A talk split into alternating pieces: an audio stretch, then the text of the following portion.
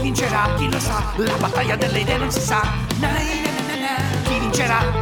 Nessuno lo sa, nessuno lo sa. La battaglia delle idee. Storie, argomenti e visioni di una scienza dibattuta. L'economia. Il podcast di Giorgio Ricchiuti. Chi vincerà? Chi lo sa? La battaglia delle idee non si sa. Chi vincerà? Nessuno lo sa, nessuno lo sa. Puntata numero 3. L'Università del futuro. Vocazionale o rinascimentale?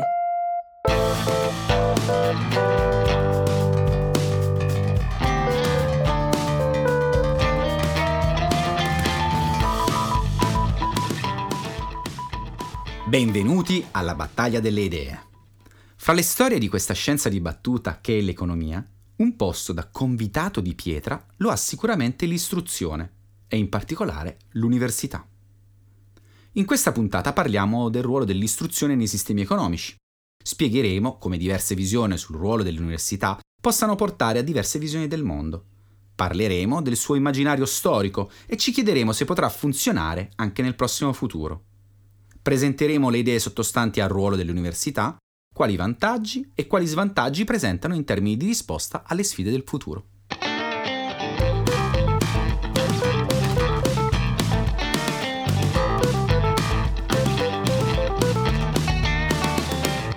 In questa puntata, più che di concetti chiave, dovremo parlare di dati, dati che riguardano l'università italiana. Nell'anno accademico 2019-2020, secondo i dati dati dal Ministero del, dell'Istruzione e dell'Università, gli iscritti all'università sono stati 1.730.000 circa. Nel 2019 i laureati, sia di primo che di secondo livello, sono stati 340.000. Nel 2019 il personale docente ricercatore contava 98.461 unità. Il personale docente ricercatore comprende i docenti di ruolo, i ricercatori a tempo determinato, i ricercatori a tempo indeterminato, i titolari di assegni di ricerca, questo è un po' strano, eh, e i docenti a contratto.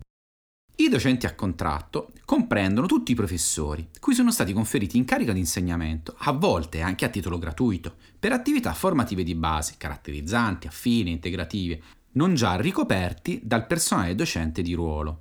Ma quanti sono questi professori a contratto? Beh, quasi il 30% delle 98.000 unità di cui vi ho parlato prima. Un altro dato importante è il rapporto fra studenti e docenti. Ci dice sostanzialmente quanti studenti ha potenzialmente davanti a sé ogni professore.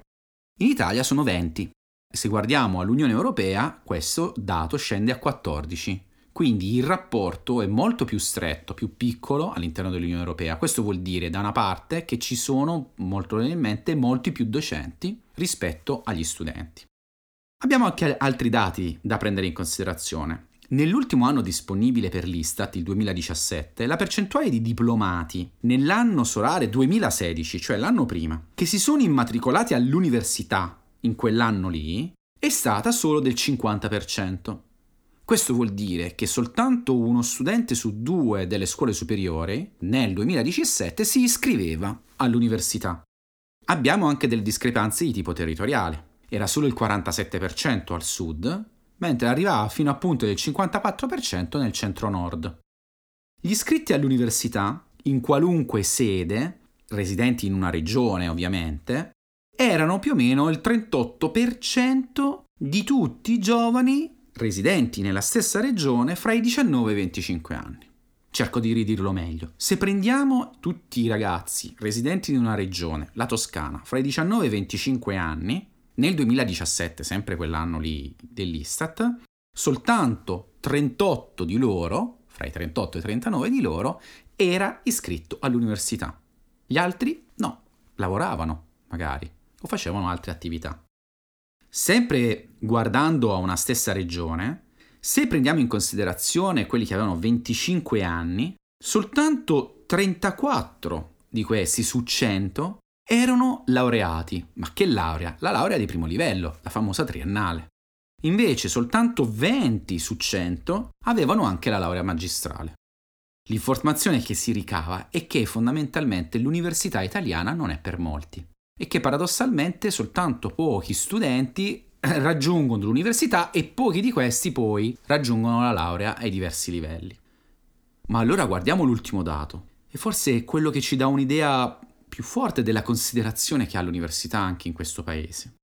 La spesa anno delle istituzioni educative, siano esse pubbliche o private, non ci interessa, per ogni studente è di 12.200 dollari contro una media dell'Unione Europea di 16.700 dollari. Quindi fondamentalmente abbiamo quasi 4.000, più di 4.000 dollari di differenza fra quello che spende l'Italia per ogni studente e quello che spende mediamente un paese dell'Unione Europea. L'università, o se volete, le istituzioni educative in generale, sono sottofinanziate nel nostro paese. E questo lo vediamo ancora di più se andiamo a vedere la spesa per istruzione sul prodotto interno lordo. È meno dell'1%, 0,9% per l'Italia. E per l'Unione, beh, la media dell'Unione è 1,2%. Allora andiamo a vedere l'ultimo dato. La spesa pubblica per istruzione rispetto al totale della spesa pubblica. Cioè io prendo la spesa pubblica dello Stato italiano, Qual è la percentuale di questa spesa pubblica che va all'istruzione? All'istruzione, non sto guardando soltanto l'università, guardo l'istruzione. Beh, è l'1,5% contro, contro il 2,6% dei paesi dell'Unione, mediamente. Quindi quali sono le, gli elementi che possiamo ricavare? Possiamo dire che sostanzialmente l'università italiana e tutto il sistema educativo italiano è sottofinanziato rispetto all'Unione Europea.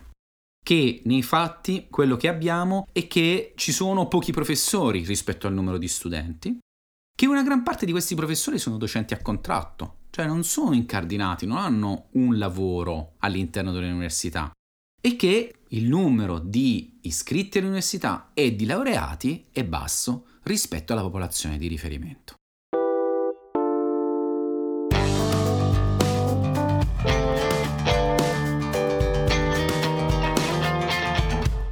In Università Futura, un bel libro di Juan Carlos de Martin, l'autore parte con l'identificare sei sfide che dobbiamo affrontare nel XXI secolo. Ed è questo anche il nostro punto di partenza. Quali sono queste sfide? Beh, la prima è sicuramente la sfida democratica. Riguarda tutte le società occidentali. Da una parte perché è in crisi il dettato liberali su cui sono fondate, dall'altra perché la performance economiche migliori sono state ottenute negli ultimi anni da società in cui l'autoritarismo ha prevalso. La seconda sfida è quella ambientale. Qual è il rapporto con la natura che vogliamo perseguire? La natura è terza rispetto a noi o c'è una coevoluzione fra storia e natura, come sostiene per esempio lo storico Edmund Russell? E va ricordato come la pandemia ci mostra che ci sono altre sfide ecologiche, oltre quella aperta dai cambiamenti climatici. E qui arriviamo alla terza sfida, lanciata dalla rivoluzione tecnologica in corso. Una sfida che riguarda sia il nostro rapporto con le macchine, che i problemi di convivenza fra queste, le macchine, e il lavoro. E qui si innesta la sfida successiva, quella propriamente economica, che riguarda il lavoro, così come la disuguaglianza sociale, soprattutto nell'accesso all'istruzione nel nostro caso, e la mobilità sociale stessa, la possibilità di muoversi da una classe sociale ad un'altra. E queste sfide hanno come sottofondo uno scontro in continua evoluzione fra le diverse aree di influenza politica. Gli Stati Uniti non sono più gli unici giocatori incontrastati, come lo erano stati alla fine del secolo scorso, e sperabilmente anche l'Unione Europea dovrà darsi un'identità più forte. E in tutto questo forse la sfida più grande è quella per il nostro Paese. Per affrontare al meglio queste sfide sarà importantissimo il ruolo dell'istruzione, e in particolare di una istituzione come l'università, perché è l'istituzione che mette in collegamento il mondo della scuola propriamente detto al mondo del lavoro. E qual è la visione dell'università che meglio può aiutarci ad affrontare queste sfide?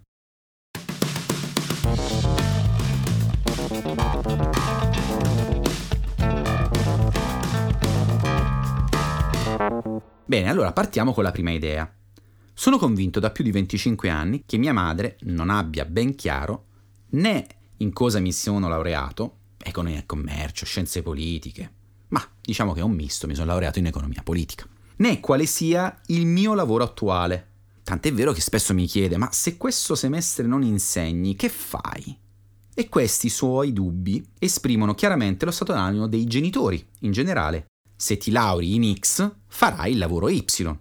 E tale presupposto è trasmesso in automatico a tutti o quasi gli studenti che sono sempre lì pronti a dire, beh, sto studiando questa materia perché domani farò questo specifico lavoro.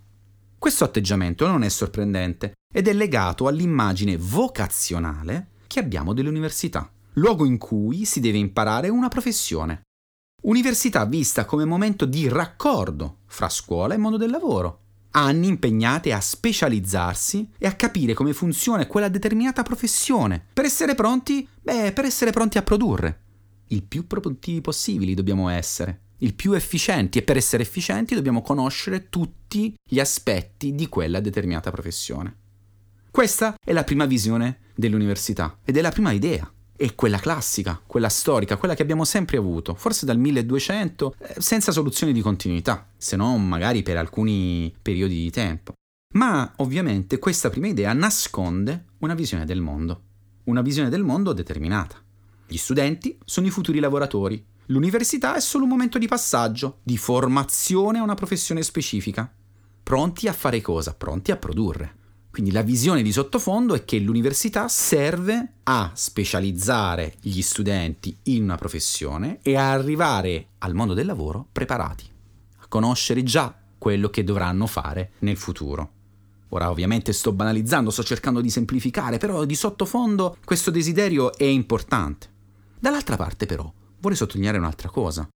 Chi aspetta questi studenti, i futuri lavoratori? Beh, sono le imprese ma in questo sistema, in questa visione del mondo, le imprese stanno scaricando sull'università due costi. Costo numero uno, formare le nuove generazioni. È l'università che forma gli studenti a fare una determinata professione. Ma ancora più importante, secondo me, è che le imprese scaricano sull'università anche il costo per riorganizzarsi ogni volta che c'è un cambiamento epocale.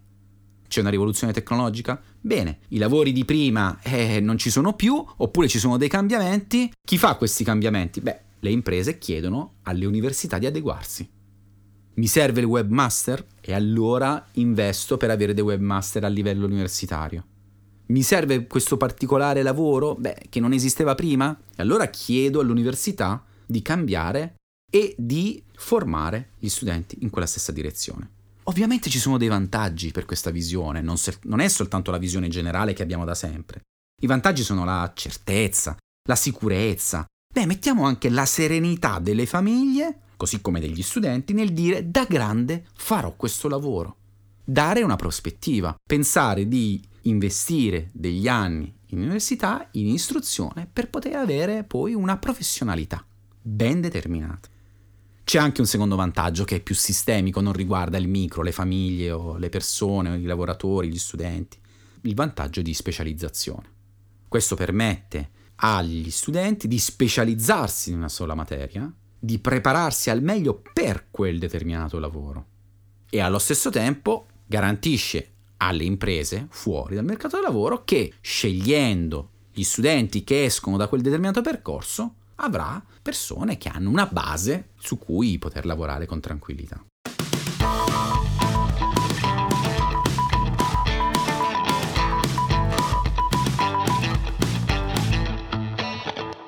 L'università vocazionale, pur essendo maggioritaria, presenta diverse criticità. La prima criticità ci viene suggerita dal momento che stiamo vivendo.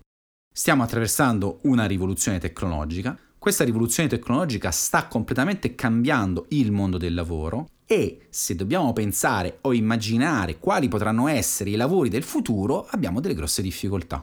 In questo momento non sappiamo assolutamente quali saranno i lavori degli anni 30 di questo secolo. Il secondo problema è legato a come le diverse scienze si sono evolute nel tempo. Quello che è successo è che si sono molto specializzate. La specializzazione, se da una parte è ottimale perché ti permette di andare in profondità nell'argomento, dall'altra ha delle criticità nel momento in cui dobbiamo affrontare degli argomenti tipo complesso. Se la società è complessa, allora abbiamo bisogno non di un approccio unidisciplinare, ma di un approccio multidisciplinare se non interdisciplinare. Per me la domanda corretta non è quindi qual è il mestiere del futuro, che è la domanda che si fa l'università vocazionale, ma qual è il lavoratore del futuro? e a cascata il tipo di studente che vorremmo.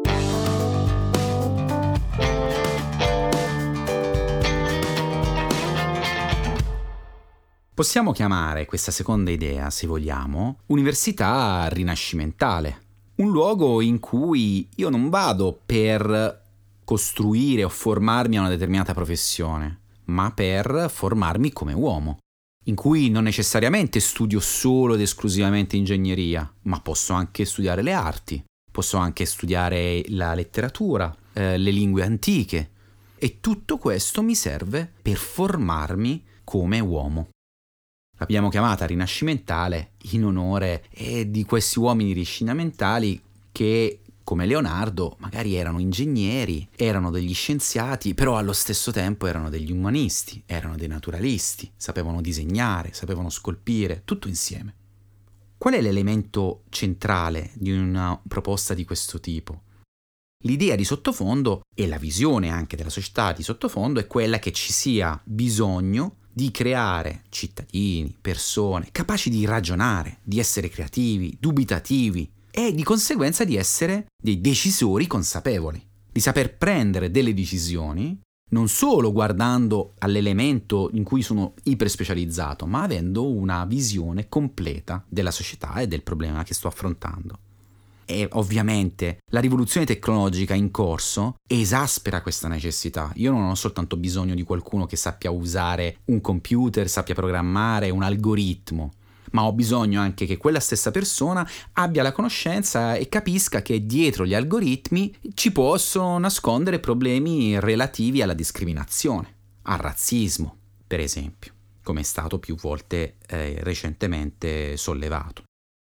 I ragionamenti per compartimenti stagni sono limitanti nella comprensione della società e nella costruzione di quello che è il cittadino del XXI secolo. Quali sono i vantaggi di questa prospettiva?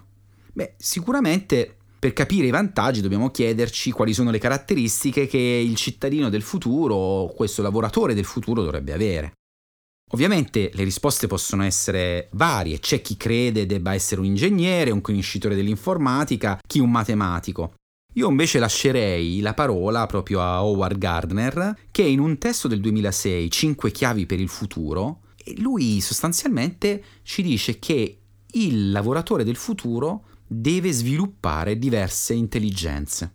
Lui è stato il fautore delle intelligenze multiple e non si chiede qual è il lavoro, cioè non si chiede cosa dobbiamo per forza sapere per lavorare nel futuro, ma si chiede in modo più in generale quali devono essere le caratteristiche di questo lavoratore.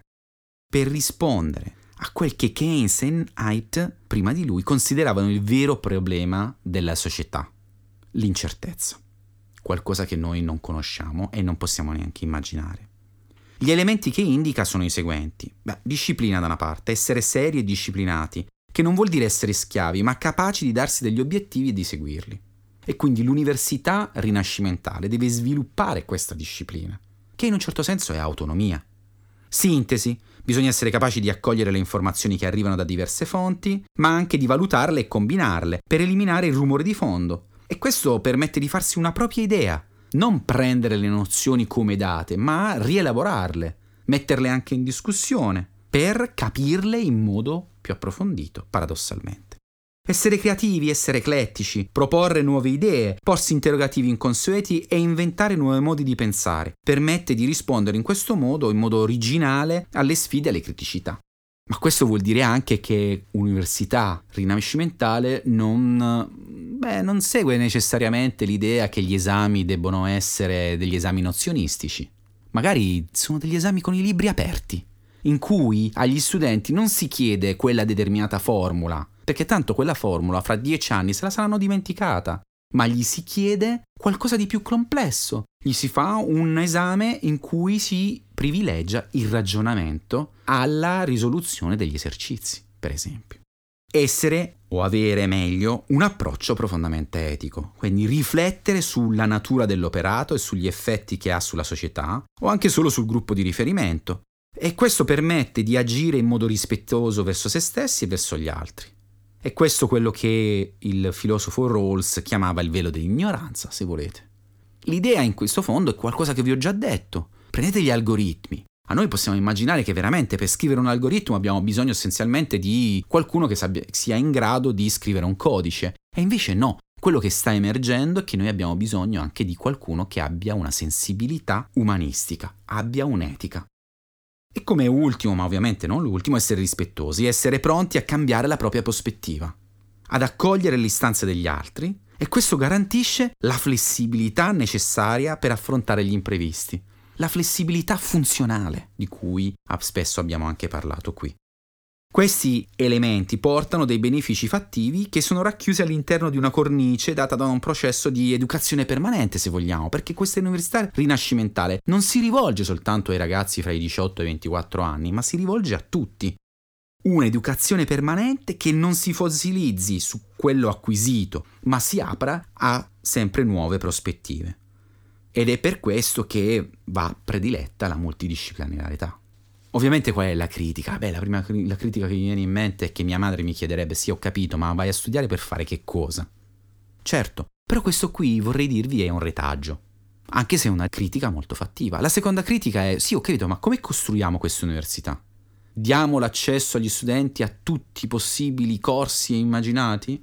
No. Beh, per esempio all'estero ci sono delle esperienze di questo tipo per esempio i master in Libera Arts, hanno questa, questi elementi. Presuppongono che allo stesso tempo uno si occupi di giornalismo ma possa fare anche biologia.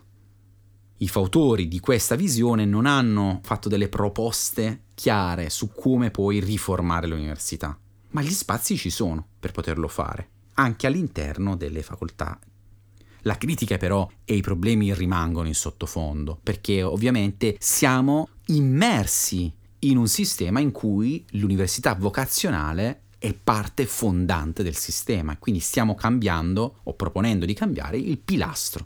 Per cambiare il pilastro, beh, lo possiamo fare in due modi, o lo abbattiamo oppure lo trasformiamo piano piano.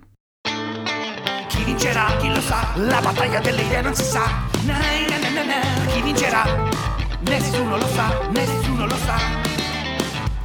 Ma chi vince la battaglia delle idee? Dipende dalla visione del mondo che abbiamo e come vogliamo affrontare le sfide del futuro.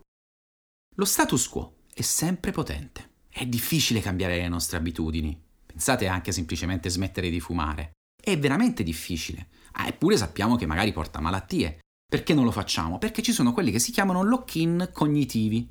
Cioè a un certo punto lo status quo eh, sta bene lì, è difficile, c'è, c'è sofferenza nel dover cambiare. Le tradizioni, se vogliamo, servono a tramandare sicurezza e serenità. In che cosa? Beh, nel nostro caso nella visione del futuro. E quindi la, l'università vocazionale è in vantaggio, è un vantaggio assoluto. E quello che eh, funziona così è un vantaggio maturato anche grazie alla visione del mondo che sottintende. Studiamo per un lavoro, che serve a produrre. E chi produce ci vuole pronti per quel lavoro lì. E ci vuole già preparati, eh? In modo che il learning non sia by doing, ma attraverso l'università. Mi rispiego meglio. Il learning by doing è la capacità di imparare facendo delle cose. Ma in questo caso quello che succede, soprattutto per il primo lavoro, è che chi produce vuole che l'università insegni le cose essenziali relative a quel determinato lavoro. Poi ovviamente il learning by doing funzionerà anche dopo nella carriera lavorativa delle singole persone. Certo, è un vantaggio, però questo vantaggio può rimanere tale se si riescono ad individuare per tempo i gusti, diremmo i lavori del futuro, da quello che abbiamo già visto in passato. Se la situazione è così, così incerta rispetto al futuro, è la rivoluzione tecnologica, è la parte della democrazia, è la questione pandemica, perché altrimenti nell'incertezza gli studenti rischiano di dedicarsi a competenze che non esisteranno più e le università investiranno in progetti senza via di uscita e che presto dovrà accantonare. E forse proprio pensando a questi elementi che l'università rinascimentale può prendere quota. Perché crucciarsi sull'avere o meno le competenze giuste quando non si sa proprio né quali siano né qual è il lavoro per cui dovremmo acquisirle? E ci servirebbe, magari questa tipologia di università, a dare conoscenza, spirito critico in vari ambiti senza necessariamente proporre una visione a scapito di altre. Darebbe, come dice De Martin, gli strumenti, le relazioni umane, i luoghi, i tempi, le condizioni affinché lo studente, in piena libertà, possa trovare la sua strada, qualunque essa sia. E allora una strada potrebbe essere proporre a tutti i livelli, universitari ovviamente, il cosiddetto computational thinking, pensiero computazionale, che Jeannette Wing, corporate vice president della Microsoft Research, ha definito chiaramente come il processo coinvolto nella formulazione di un problema e nell'esprimere le sue soluzioni, in modo tale che un computer, ma soprattutto un essere umano più che una macchina, possa eseguire efficacemente. Informalmente il pensiero computazionale descrive l'attività mentale nel formulare un problema per ammettere una soluzione di tipo computazionale, cioè che possiamo calcolare. La soluzione può essere eseguita da un essere umano o da una macchina. Quest'ultimo punto è importante. In primo luogo, gli umani calcolano. Noi calcoliamo sempre. Il bambino, anche quando è sul seggiolone, calcola la distanza rispetto a terra e si prende paura e rimane su e non si catapulta. In secondo luogo, le persone possono imparare il pensiero computazionale senza una macchina, non c'è bisogno. Inoltre, il pensiero computazionale non riguarda solo la risoluzione dei problemi, ma anche la formulazione dei problemi. In questo modo la, l'università rinascimentale che fa? Non ti spiega semplicemente come risolvere i problemi, ma ti spiega come formulare i problemi. E questo è indipendente dagli ambiti, riguarda, se volete, un metaprocesso che serve in diverse situazioni. Tuttavia, anche questa visione ha dei limiti, e i limiti sono abbastanza chiari. Il limite principale è che magari non riusciamo a risolvere i problemi del lavoro. Il secondo limite riguarda, beh, ma siamo tutti quanti in grado di poter avere questo approccio? Lo vogliamo tutti? Magari ci mette ansia avere un approccio di questo tipo. Magari è più semplice affrontare un'università di tipo nozionistica. Ah, devi imparare questo articolo, quest'altro articolo, questa formula e quando fai l'esame devi applicare quella formula, quell'articolo. E invece, eh, no, il computation thinking vuol dire che all'esame non ti, chiede, non ti viene chiesta la formula, ti viene proposto un problema. E poi allo stesso tempo potremmo chiederci che cosa succede ai lavori di tipo manuale anche per i lavori manuali è fondamentale formulare il problema e trovare una soluzione. E anzi, spesso si fanno calcoli. Certo, c'è un ultimo problema, un ultimo limite se volete. E beh, torniamo all'inizio, quel lock-in cognitivo di cui parlavo. Il lock-in cognitivo ha a suo vantaggio il fatto che ci sono tantissime resistenze e la resistenza più, più, grande ad andare nella direzione di una università rinascimentale è data proprio da, dagli imprenditori, dalla società stessa, dai detentori di capitali. E ovviamente non è detto che loro, a loro gli va bene, perché gli arriveranno dei lavoratori che poi non hanno imparato a fare quelle cose specifiche, sono più generalisti se volete. E allora chi vince la battaglia delle idee? Non lo sappiamo, dipende come sempre dalla visione del mondo che vogliamo. Qui finiamo però ricordando che la cultura è organizzazione, disciplina del proprio io interiore e presa di possesso della propria personalità e conquista di coscienza superiore, per la quale si riesce a comprendere il proprio valore storico, il proprio valore individuale, la propria funzione nella vita, i propri diritti e i propri doveri. E queste sono parole di Antonio Gramsci.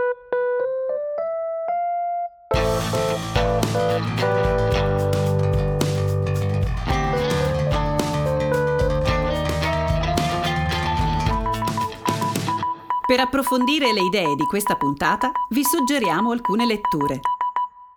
Università Futura, tra democrazia e bit, di Juan Carlos de Martín, edizioni Codice. Il testo analizza la contrapposizione fra i due modi di vedere l'università esposti nella puntata.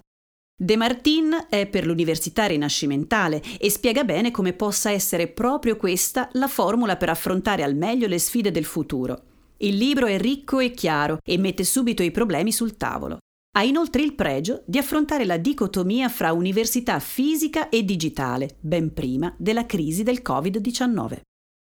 Centri e periferie. Europa, Italia, Mezzogiorno, dal XX al XXI secolo.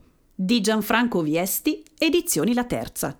Gianfranco Viesti è un professore di economia che crede profondamente nel continuo confronto fra teoria e politica economica, soprattutto in un mondo in continua evoluzione, avendo il pregio di indicare chiaramente limiti e prospettive delle scelte fatte. Al centro del libro c'è lo scontro fra centri e periferie e come stia cambiando la geografia economico-politica in questo inizio secolo.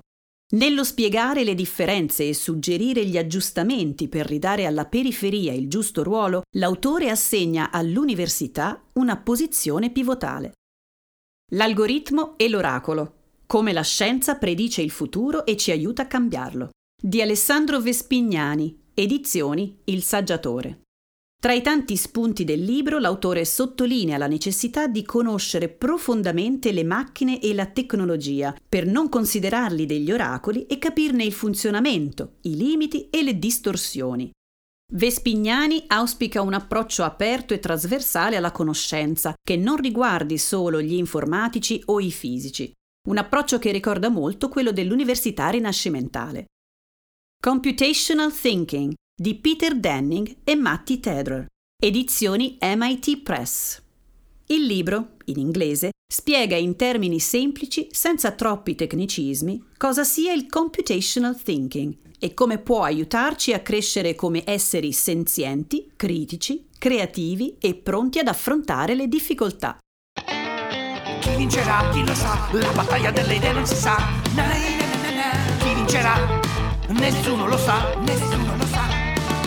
La battaglia delle idee. Storie, argomenti e visioni di una scienza dibattuta. L'economia. Il podcast di Giorgio Ricchiuti. Chi vincerà? Chi lo sa? La battaglia delle idee non si sa. Na, na, na, na, Chi vincerà? Nessuno lo sa, nessuno.